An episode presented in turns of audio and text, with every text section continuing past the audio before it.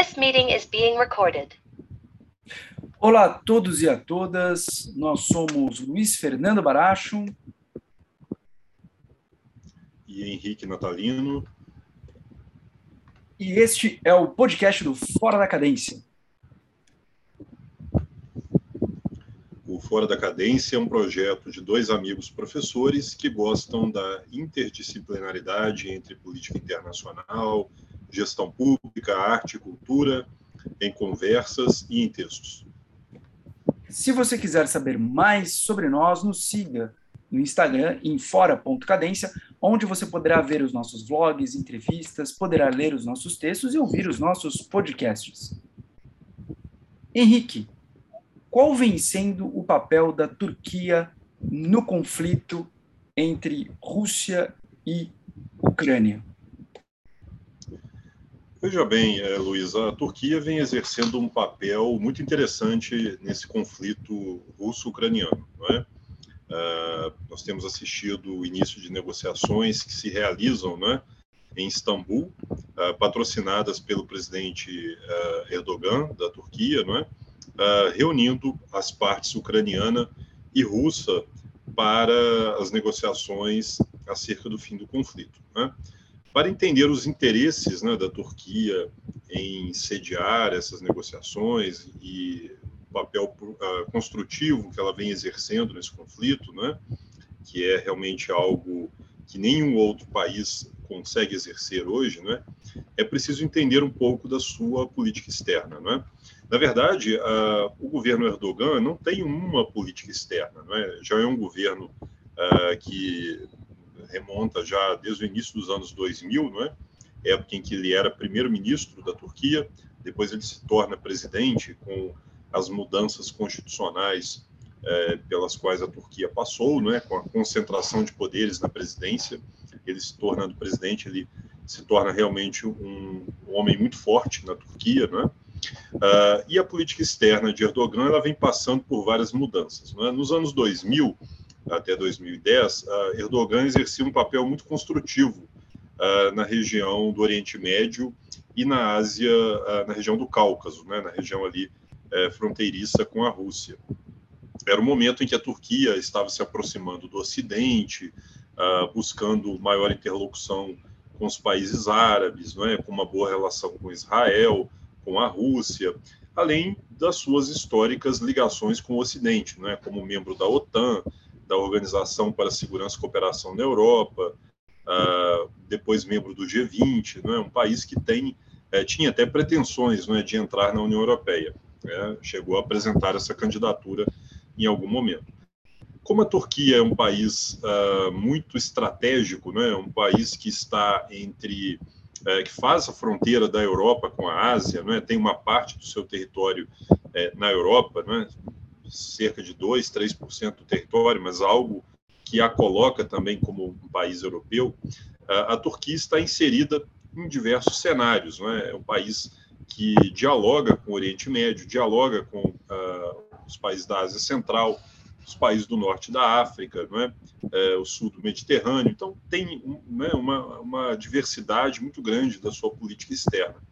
É, naquele momento, Erdogan buscou se aproximar da Armênia, da Geórgia, do Azerbaijão, uh, da Síria, do Líbano, né? inclusive na, na crise é, entre Israel e Líbano no ano de 2007, né? em que Israel chegou a, a invadir o Líbano, bombardear a capital libanesa, a Turquia também se colocou ali num papel uh, de moderação. Né? É, e esse papel foi mudando ao longo dos anos, né? com a crescente uh, concentração de poderes nas mãos de Erdogan, é? E a deterioração uh, do ambiente político dentro da Turquia, é? é se você se lembra, uh, Luiz, no ano de 2016 nós tivemos uma tentativa de, uh, de golpe de Estado na Turquia, não é? contra Erdogan por parte do exército, né? Por conta da crescente islamização do governo, né? Uma uma desorganização daquele sistema de, de, governo uh, secularizado né, que foi construído na Turquia é, desde a época uh, do, dos jovens turcos, né, dos anos 20. Né, é, isso acabou perdendo né, a sua relevância no início dos anos 2000. Erdogan, de um partido religioso, né, ele vem buscando ao longo da sua presidência a concentração de poderes e a, a mudança desse sistema político né, turco em que o exército, em que a burocracia sempre foram uh, secularizados. Né? Então, hoje, uh, a, a, digamos, a balança de poder dentro da Turquia ela é muito mais pró uh, esse partido islâmico, né, o partido de Erdogan, e pró a concentração de poderes uh, nas mãos do presidente da República do que antes, né, em que o sistema era uma espécie de semi-parlamentarismo, né, ou semi-presidencialismo. Bem, a Turquia, uh, nesse contexto atual, né, ela vem retomando um pouco dessa sua diplomacia uh, mediadora, né, dessa sua diplomacia de convivência com diversos cenários, com diversos uh, atores políticos naquela região. Né?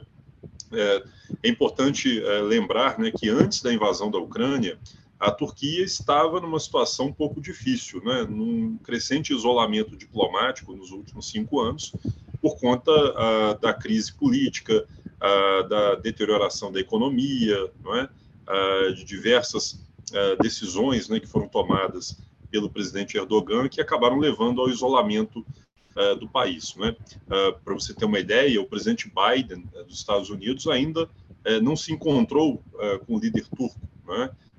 Recusou-se a recebê-lo numa reunião. Então isso tem mostrado aí que a, a, a, diplomacia de Erdogan, na verdade, ela não tinha uh, muita consistência, não é? Talvez, Luiz, a, a, invasão da Ucrânia seja a oportunidade de ouro para Erdogan retomar a sua relevância internacional, é? buscar retomar o papel que exercia até pouco tempo, é? Um papel uh, marcado pela sua capacidade uh, de se oferecer como um ator uh, neutro né, diante do conflito. Né? É, e é, é notável né, lembrar que a Turquia, é, no passado, ela também criou ali algumas situações muito difíceis na região, né? apoiando, por exemplo, no Chipre, né, a divisão do país com, com a separação né, de, de, duas partes ali da ilha do Chipre, né? É, e ao mesmo tempo uh, a sua histórica a relação muito difícil né, com o Iraque, não é? por conta do, do Kurdistão, né, da, das minorias curdas que estão no território turco, uh, que uh, também intervi intervieram né, na, no ambiente interno turco. Né? Então, isso também tem uma, uh, né, um, né, um, caldo ali de, de problema né, para a Turquia. Então, a Turquia nem sempre exerceu esse papel construtivo, digamos assim. Né? É, no conflito da Síria, por exemplo, ela tomou parte também, é ao lado né, de alguns dos, dos, atores políticos. Né? Então, essa mediação é uma mediação é, que não é, não é algo uh, né, da, do cerne da diplomacia turca. Não é? É, essa oportunidade de ouro que surge, por outro lado, né, com a questão da Ucrânia, ela se, se dá por duas razões. Em primeiro lugar, é, em virtude dos laços que Ankara, a capital da Turquia, né, ela tem com os dois lados do conflito. Né? É, de um lado, eles têm relações é, com o Ocidente, né, é, por conta é, da sua, do seu pertencimento à OTAN, né, e isso leva a Turquia a ser um, é, um colaborador é, de treinamento, de fornecimento de armas, é, inclusive drones para o exército ucraniano. Então, isso é, um, é, algo que coloca a Turquia muito próxima uh, do governo de Kiev, além das relações econômicas, de toda a cooperação na região do Mar Negro, é, que é uma, um teatro ali em que a Turquia é um ator muito importante. Por outro lado, uh, o governo Erdogan também tem mantido muito, relações muito amistosas com o governo de Vladimir Putin, é? inclusive importando armas uh, da Rússia, é? armas uh, muito importantes, muito, muito caras, muito sensíveis, né? como as baterias antiaéreas S-400, é? que são a ponta de lança do sistema de defesa antiaéreo russo. Não é? É, então, é interessante que a Turquia, mesmo sendo membro da OTAN, ela consegue adquirir esses equipamentos russos, né, com tecnologia avançada, né, é, para a sua própria defesa. Então, isso tem uh, aproximado também Ankara de Moscou, é? além de outras uh, relações uh, já profundas é? que Ankara tem tido em relação à, à, Rússia desde o fim da União Soviética. É? Uh, eu creio que os dois presidentes também têm uma certa identificação por conta do seu, da sua imagem um tanto messiânica. Né? Eles se veem como defensores de um nacionalismo, né? de uma de uma restauração de uma grandeza né, desses, eh, né, dos seus respectivos países. Então, acho que há uma certa identidade política também. Mas aí eu vejo a situação da seguinte maneira: eu creio que Erdogan, de forma muito pragmática, ele está vislumbrando uma oportunidade de reposicionar a Turquia dentro do cenário geopolítico asiático, né, como um ator uh, que uh, faz a ligação uh, daquela região com o Mediterrâneo, com o Oriente Médio, com a África, não é? e ao mesmo tempo se mostrar como um interlocutor confiável, alguém que facilita, não é, a retomada das ligações do Ocidente com a Rússia, não é? Alguém que vá conseguir pacificar, não é, essas relações tão desgastadas desde a invasão da Ucrânia. Uh, eu creio que esse papel uh, ele está exercendo com alguma habilidade, né? Uh, já uma pessoa já, já experimentada né, na diplomacia, porém nós não sabemos ainda quais serão os limites né, dessa, dessa mediação né, que a Turquia está oferecendo. Né? É, até agora nós temos visto que Erdogan é, se coloca como interlocutor dos dois lados, não é? conversa com Vladimir Putin, né? conversa com o presidente Zelensky, conversa com uh, os líderes europeus, com os Estados Unidos, tem buscado uma interlocução ampliada com o Oriente Médio, uh, aproximando-se da Arábia Saudita, dos Emirados Árabes Unidos, de Israel, né? uh, e dos países do Cáucaso, né? Armênia, Geórgia, Azerbaijão.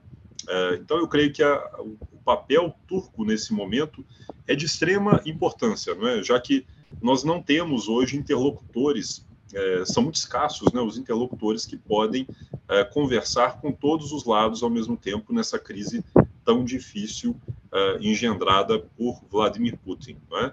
Eu creio que o papel da Turquia é exatamente esse, né, de tentar trazer as partes para a mesa. Se Erdogan conseguirá fazê-lo de forma eficaz e de forma feliz, não é? tudo isso o tempo dirá. Perfeito. É, como você muito, muito bem uh, pontuou, né, a, a, Turquia uh, vem se mostrando ali um, um, um parceiro importante né, da Rússia, e é interessante notar que uh, essa relação Turquia e Rússia, né, ela não é uma relação apenas de uma dinâmica. Né? É uma relação que, em certos momentos, foi uma relação conflituosa. Tá? Quando nós falamos da política externa da Turquia, é impossível dissociar a política externa da Turquia da mesma forma que é impossível dissociar a política externa, uh, é impossível dissociar a política externa da Turquia uh, de Erdogan, assim como é impossível né, desassociar a política externa Rússia, né, Rússia de Vladimir Putin. Tá? Quando nós falamos de Erdogan, nós falamos de uma figura é, fundamental da política turca desde 2003. Né? Em 2003, ele era primeiro-ministro, foi primeiro-ministro até 2014 e, desde 2014, é presidente da Turquia. Né? Então, nós falamos de uma figura que é a principal figura política da Turquia no século XXI. Né? E é muito interessante perceber que até o início dos anos 2000, uh, a Turquia tinha em sua política externa uma clara uh, abordagem de se aproximar né, do Ocidente, especialmente no que diz respeito à União Europeia. Né? A Turquia teve durante muito tempo um dos seus objetivos principais a sua inserção na União Europeia. Se, por um lado, ela já havia garantido há muito tempo este laço com o Ocidente por conta da sua participação na OTAN, né, ao longo dos anos 90 até início dos anos 2000, eh, a Turquia via eh, na parceria econômica com a União Europeia um ponto importantíssimo no seu processo de desenvolvimento. Né. Mas, uh, por uh, incapacidade de desarmar tensões com a União Europeia, por exemplo, no que diz respeito uh, à Grécia, no que diz respeito a Chipre, no que diz respeito à Armênia, principalmente por conta uh, do Holocausto armênio e a posição até hoje do Estado turco uh, de negar este, este evento, esta aproximação acabou não se consolidando e também precisamos reconhecer né, a posição de países chave da União Europeia que também foi uh, também foram posições né, de países importantes da União Europeia de não uh, olhar a, a, eventual adesão turca né, como uma oportunidade, mas sim como uma ameaça. Né? Não vamos, uh, não podemos né, ter em mente aqui não podemos deixar de ter em mente o tamanho da Turquia, né? em termos de população, né? a disparidade de renda né, a debilidade de sua economia, né, pensando né, no quadro uh, da União Europeia. Isso, de certa forma, acabou forçando a Turquia a uh, repensar a sua política externa. Né? E no início uh, de 2010, a década de 10 deste século, a Turquia vai mudar a sua posição. Ela passa a ter uma política externa que foi chamada, né, e que é chamada, né, da política de zero problemas com os seus vizinhos, mas uh, Ankara não controlou o destino uh, dos países uh, da região, porque logo nesta década de 10 do século 21 nós tivemos a Primavera Árabe. E a Primavera Árabe desarticulou né, a região eh, maior na qual a Turquia está inserida. Então, é, independentemente é, do desejo de maior estabilidade de Ankara, é, tanto o norte da África quanto o Oriente Médio né, acabaram ali se sendo arrastados né, pelos eventos da Primavera Árabe. E me parece que Ankara olhou nisso uma oportunidade de resolver certos, uh, certos desafios internos, principalmente aqueles de cunho étnico e territorial. Por exemplo, a questão uh, da população curda uh, e de certa instabilidade nas suas fronteiras mais, mais ao leste. Hum? Só que isso levou a certas apostas complicadas por parte de Ankara. Né? É, apoiou certos grupos islâmicos mais radicais, e isso forçou um processo de é, desestabilização da região, e não o contrário. Né? Bom, é, esta política sucessivamente equivocada é, na sua região, com certeza acabou uh, mudando e muito uh, o perfil da Turquia, no mesmo momento em que a Turquia mudava o seu perfil interno, como você muito bem observou, né, ao longo do século XXI, nós notamos uma deterioração da qualidade democrática da Turquia, e não o contrário.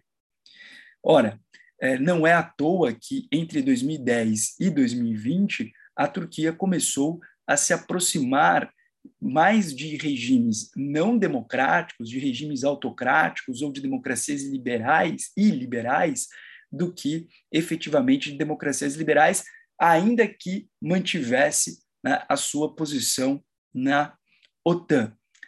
E toda essa instabilidade gerada pela Primavera Árabe né, foi ali um enorme desafio de gestão por parte de Ankara, o que em certos momentos colocou Ankara em rota de colisão com Moscou. No entanto, nos últimos cinco anos, Ankara recuperou as suas boas relações com Moscou e, nesse sentido, Erdogan se reaproximou de Vladimir Putin, né, à medida que a situação, em especial da Síria, ia se consolidando ia se resolvendo.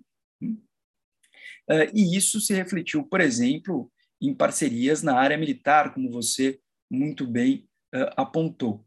E agora me parece que Ankara né, busca retomar a política de zero problemas com seus vizinhos. E o atual conflito entre Ucrânia e Rússia é uma enorme oportunidade para que Ankara mostre né, o seu papel na gestão de crises diplomáticas regionais das quais ela participa. Hum? É um papel que Ankara tentou realizar, por exemplo, com o Brasil em 2003, na crise envolvendo a questão nuclear né, do Irã. Né? Me parece que a época né, era justamente este o papel construtivo e este o papel de protagonista na sua região que Ankara buscava demonstrar. Né? Mas as dificuldades em relação ao processo de adesão na União Europeia, a continuidade política de Erdogan e sua sobrevivência sob o custo da deterioração da democracia turca e os desafios da Primavera Árabe tornaram inviável esse projeto de um importante gestor diplomático regional. E agora, uh, Erdogan uh, busca uh, mostrar que, neste momento, né, no início da segunda década do século XXI, que Ankara pode sim ter este papel, ser uma provedora de estabilidade diplomática regional. Interessante essa, essa aproximação com Putin, não é? Uh, reiterando né, que a Turquia é um país da OTAN, não é? um país que faz parte da Aliança Atlântica, não é? é então isso daria para a Rússia todas as razões para desconfiar uh, da mediação uh, do, do, Erdogan, é? dos turcos, é?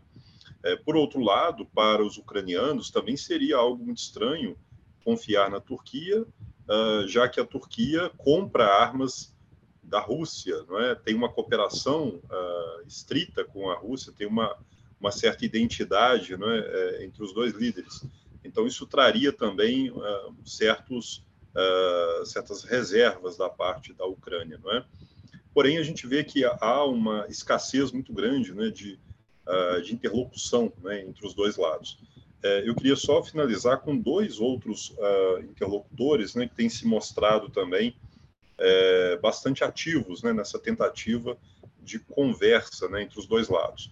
É, de um lado, nós temos o presidente francês Emmanuel Macron, né, que é hoje, talvez, no bloco ocidental, aquele que tem uma maior interlocução com Vladimir Putin, né, é, que conversa com ele uh, praticamente todas as semanas, né, tem tentado uh, fazer um esforço muito grande, até para tentar alavancar a sua eleição, né, uh, para né, um segundo mandato à frente do Palácio do Eliseu, e também o presidente da China, Xi Jinping, né, que tem se mostrado, digamos, né, um, um, aliado bastante reticente de Vladimir Putin. Né? É, a, é, obviamente que a China não condenou a invasão da Ucrânia, não é?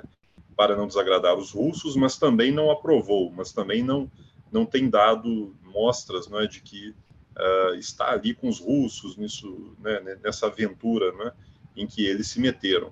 É, e alguns gestos né, que nós temos visto da parte do governo de Pequim né, mostram que, uh, na verdade, uh, a China também não se coloca ali como um facilitador dessa questão. Né?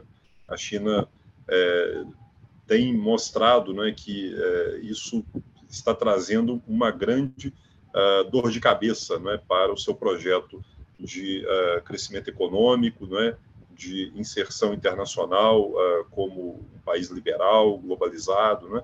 Então, essa guerra, na verdade, foi mais uma dor de cabeça para Xi Jinping do que exatamente ali um, né, uma, algo positivo né, para a sua política externa.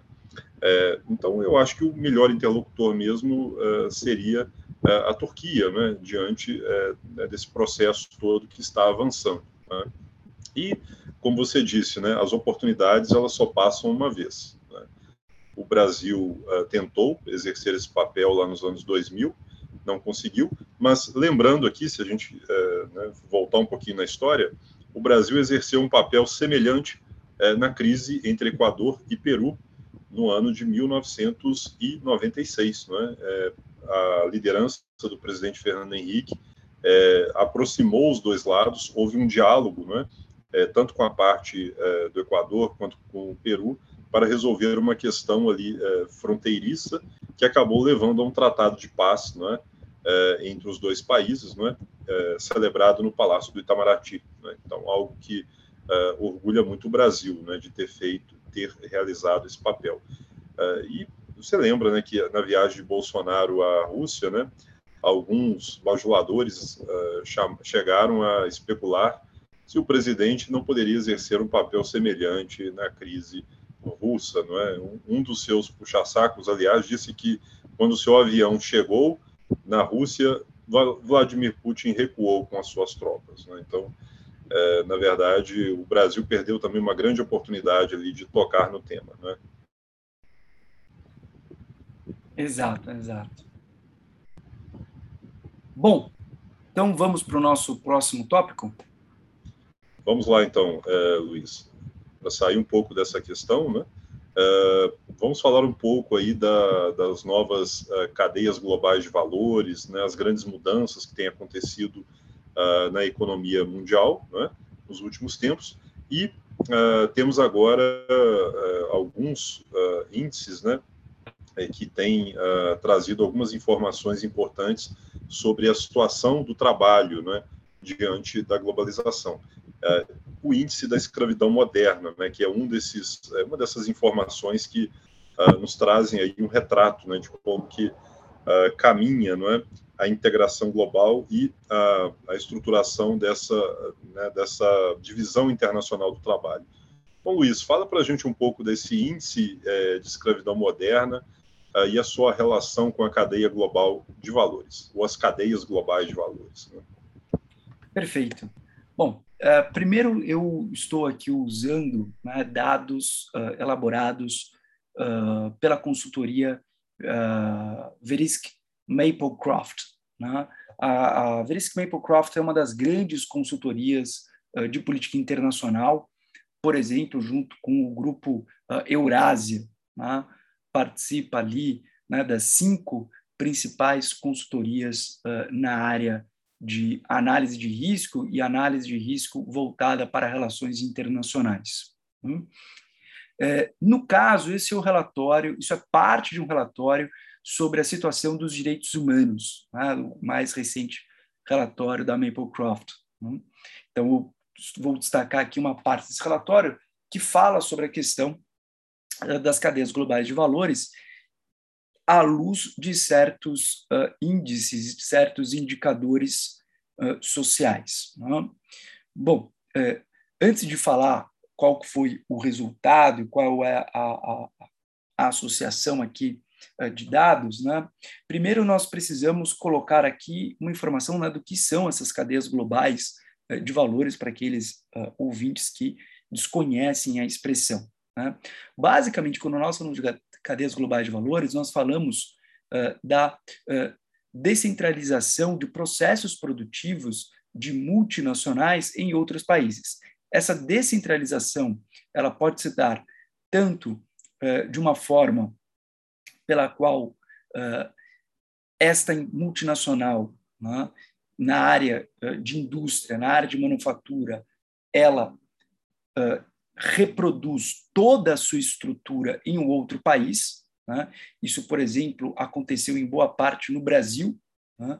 uh, quando no Brasil, ali a partir dos anos 50, né, apresentava um crescimento econômico, um crescimento demográfico, né, e tendo em vista as limitações da época, fazia sentido que você uh, reproduzisse quase que por inteiro a estrutura de produção uh, da matriz né, de certas indústrias globais.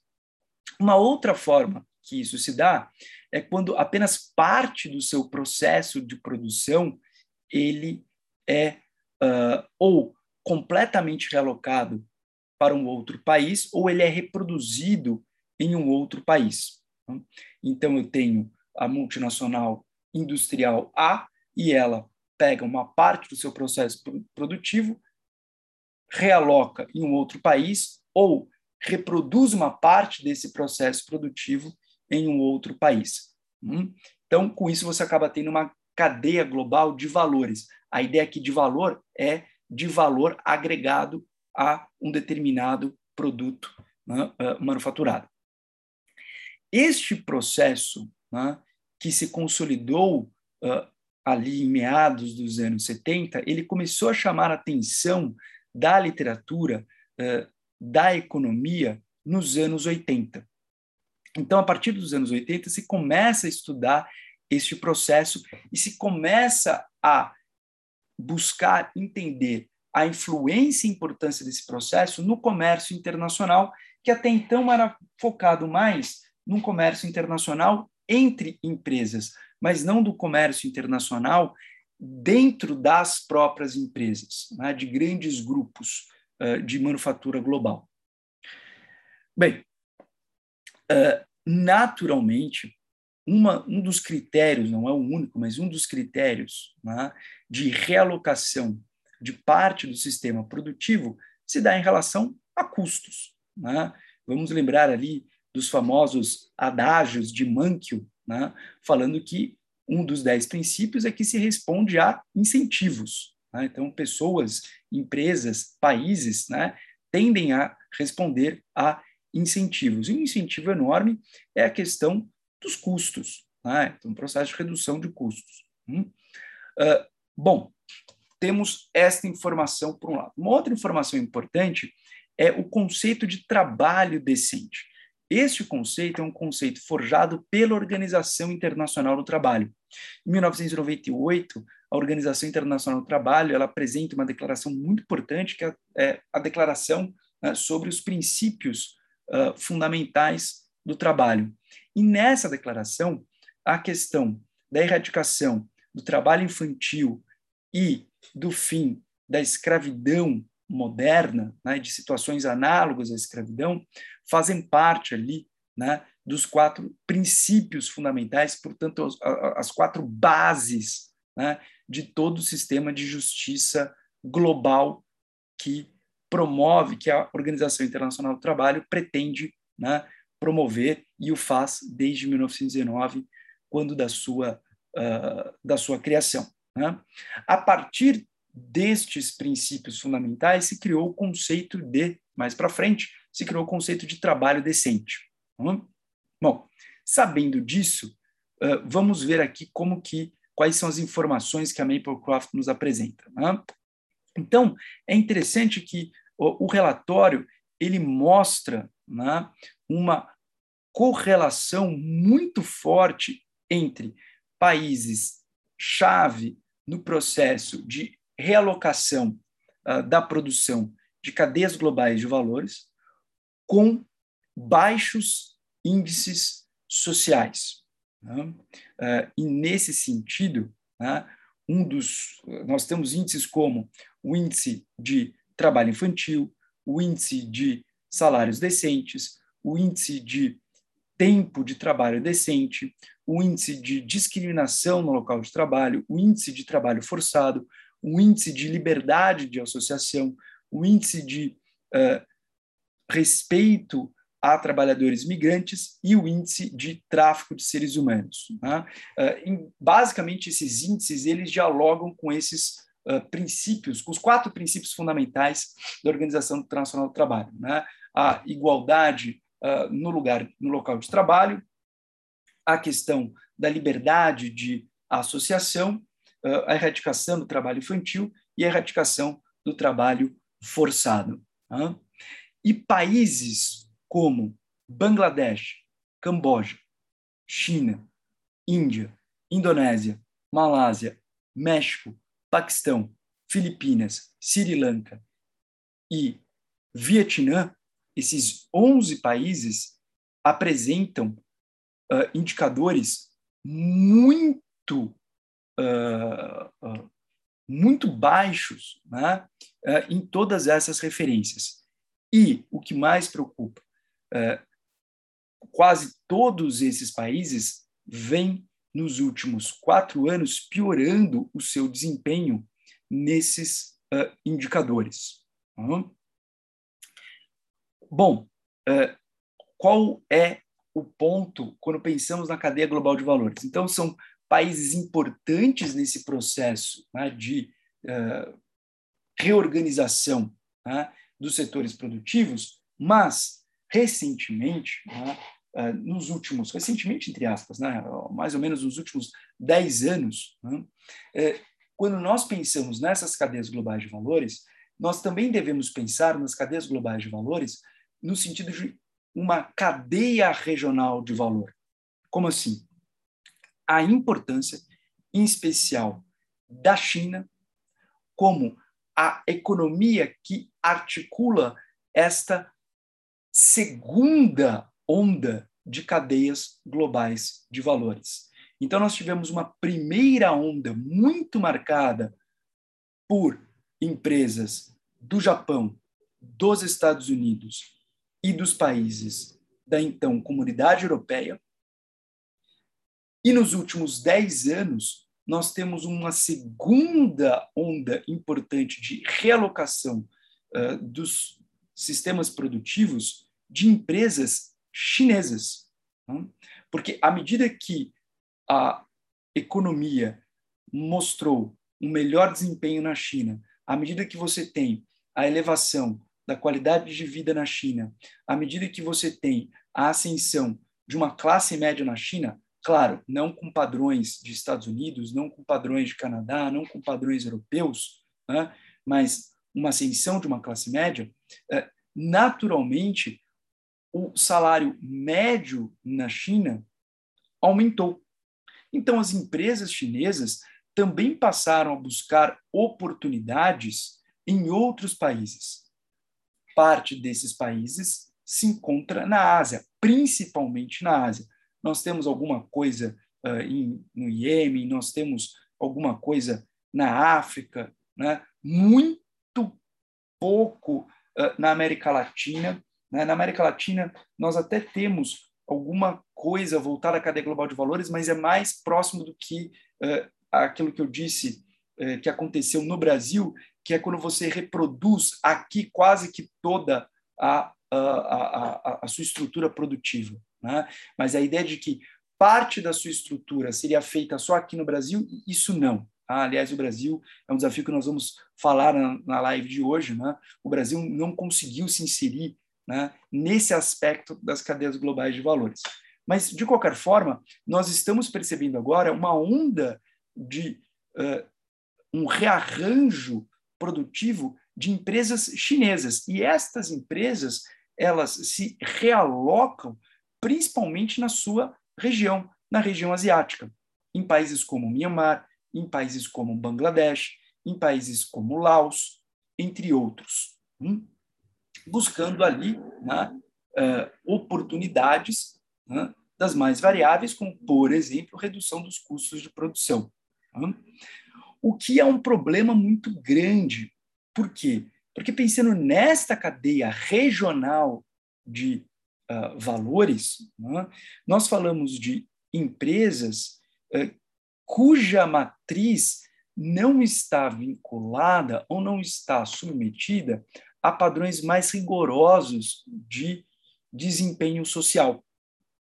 Ou seja, uh, se quando falamos de empresas como Zara, por exemplo, e uh, eventualmente apontamos né, situações como uh, um outsourcing, com uma terceirização né, de uma empresa como essa, uh, violando padrões mínimos uh, sociais, esta é uma situação que é muito menos desafiadora do que fazer algo parecido com empresas cuja sede se encontram em Beijing, em uh, Shenzhen, né, em Xangai e outras cidades da China.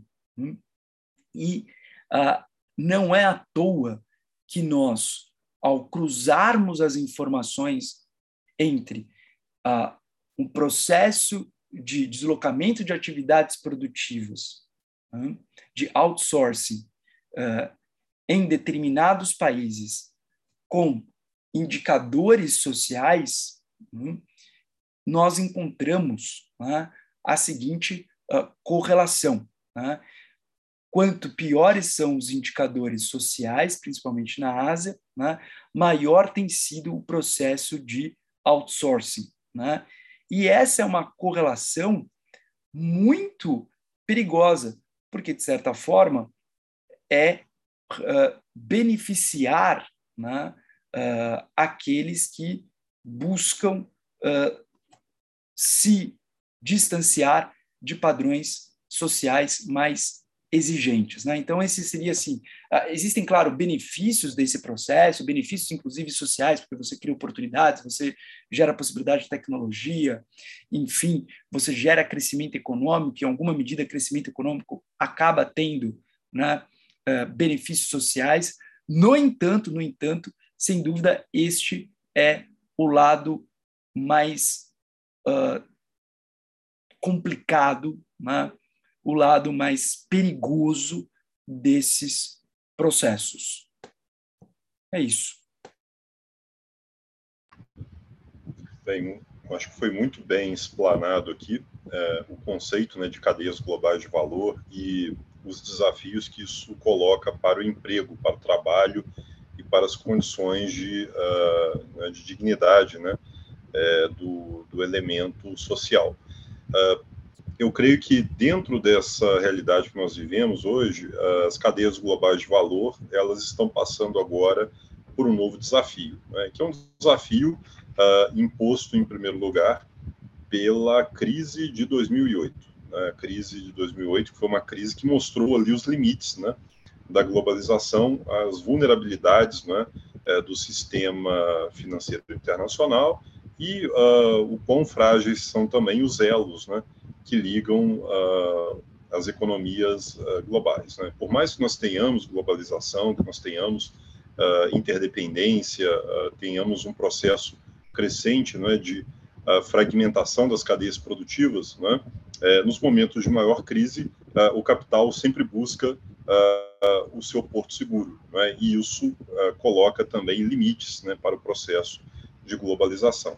O segundo desafio uh, eu creio que é o desafio da pandemia, né? o desafio uh, que se colocou uh, com essa crise do coronavírus?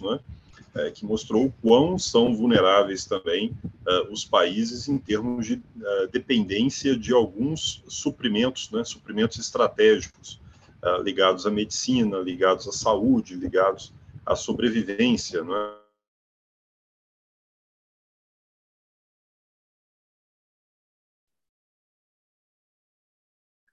Sem dúvida. Uh, uma indústria que fabrica.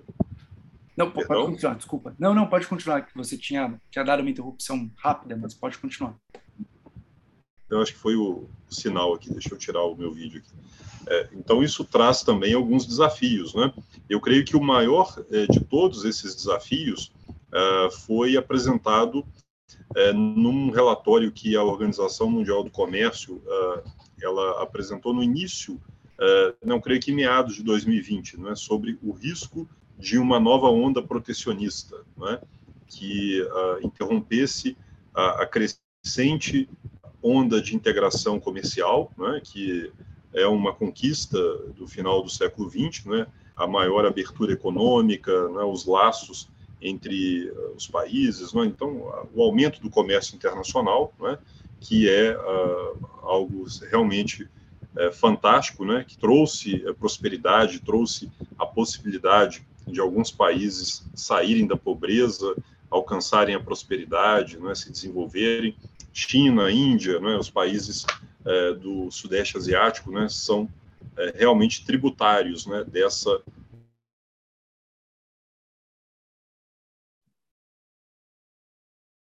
são realmente tributários desse econômica desse... Perdão? Não, não, desculpa, é que tinha, é, tinha cortado de novo. Você estava falando que uh, países como do Sudeste Asiático são tributários desse, desse processo de globalização, né? Sim, é porque às vezes eu, eu não consigo ouvir aqui, a, parece que a sua imagem congelou também, então por isso que... Não, sem problema, sem problema. É, então, retomando,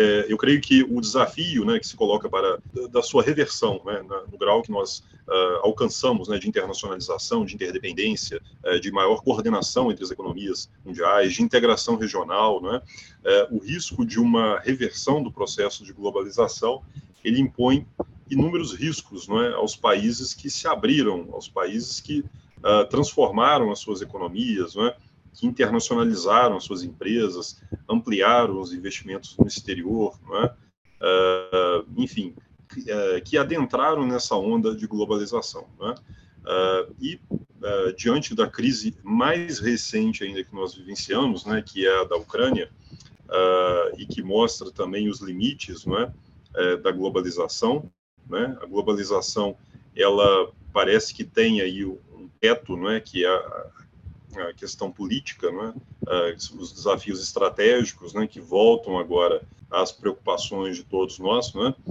isso mostra também o quão vulnerável é o processo diante uh, das, uh, né, do, das vulnerabilidades é, no tema na, no tema da segurança, né? então as cadeias globais de valor elas uh, estão aí como né, uma uma demonstração né, de que a globalização avançou e muito, né? porém, é, é preciso entender que uh, há também um custo, né, um risco uh, para uh, o outsourcing, né, para o processo de fragmentação produtiva. Né? eu queria só falar um pouquinho também sobre o que o Brasil né, deixou de fazer nos últimos anos, né, que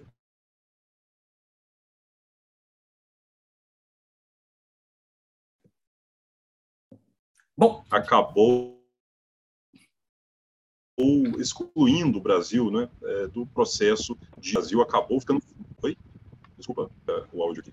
É, não, não, pode continuar. O Brasil, o Brasil acabou uh, ficando fora das cadeias globais de valor, né? um país em desenvolvimento que acabou ficando fora por algumas razões. Né? É, eu acho que a primeira delas é a questão do custo. O custo interno do Brasil é muito alto. Né? É, em especial com a aprovação uh, de, uh, de, diversas, uh, de diversas barreiras né, que foram criadas no âmbito administrativo, no âmbito tributário, né, que elevaram muito o custo né, da integração da economia no mundo. Né. O Brasil também precisa fazer um esforço muito grande para fortalecer as exportações, né, para construir um, né, um uma rede de tratados internacionais que coloque o país é, nessas cadeias globais de valor. É? O Brasil acabou é, ficando muito de fora, né, por conta uh, da sua reticência né, em assinar tratados, uh, em fazer negociações. Né? Então, o Brasil ficou um pouco paralisado. Uh, a nossa economia também não fez muitos investimentos no exterior. Né? as nossas empresas ainda são muito voltadas para o mercado interno, né? não são ainda experimentadas a não ser algumas grandes empresas, né, mas o mercado externo ainda, ainda é uma grande lacuna né, para as nossas empresas. E eu creio que uh, o maior gap que nós temos é a questão da inovação. Né? O Brasil uh, é um país em que se investe muito pouco em inovação, em ciência e tecnologia, não é? em P&D, né? pesquisa e desenvolvimento. Isso também traz uh, uma série de dificuldades né? para que as nossas empresas consigam uh, se colocar, se inserir no âmbito global. Né? Uh, então, eu creio que o Brasil acaba ficando de fora né? uh, e perdendo muito né, por conta da sua falta de uma estratégia né, de inserção internacional adequada. E isso é um tema que nós uh, já estamos discutindo há muito tempo, né? É, como que o Brasil pode retomar a sua inserção internacional, né? Uh, diante da, né, da sua autoexclusão desse processo. Perfeito. Bom, então gostaria de agradecer a presença aqui do Henrique, como sempre, né? Uh, mais uma vez agradecer a você que está nos ouvindo, né? uh, lembrando que é sempre muito bem-vinda a sua ajuda, promovendo os nossos podcasts, promovendo uh, as nossas lives, né? E todo esse repertório de inserções que nós temos aqui no Fora da Cadência. Então, levando-se isso em consideração, gostaria de desejar a todos e a todas uma ótima semana.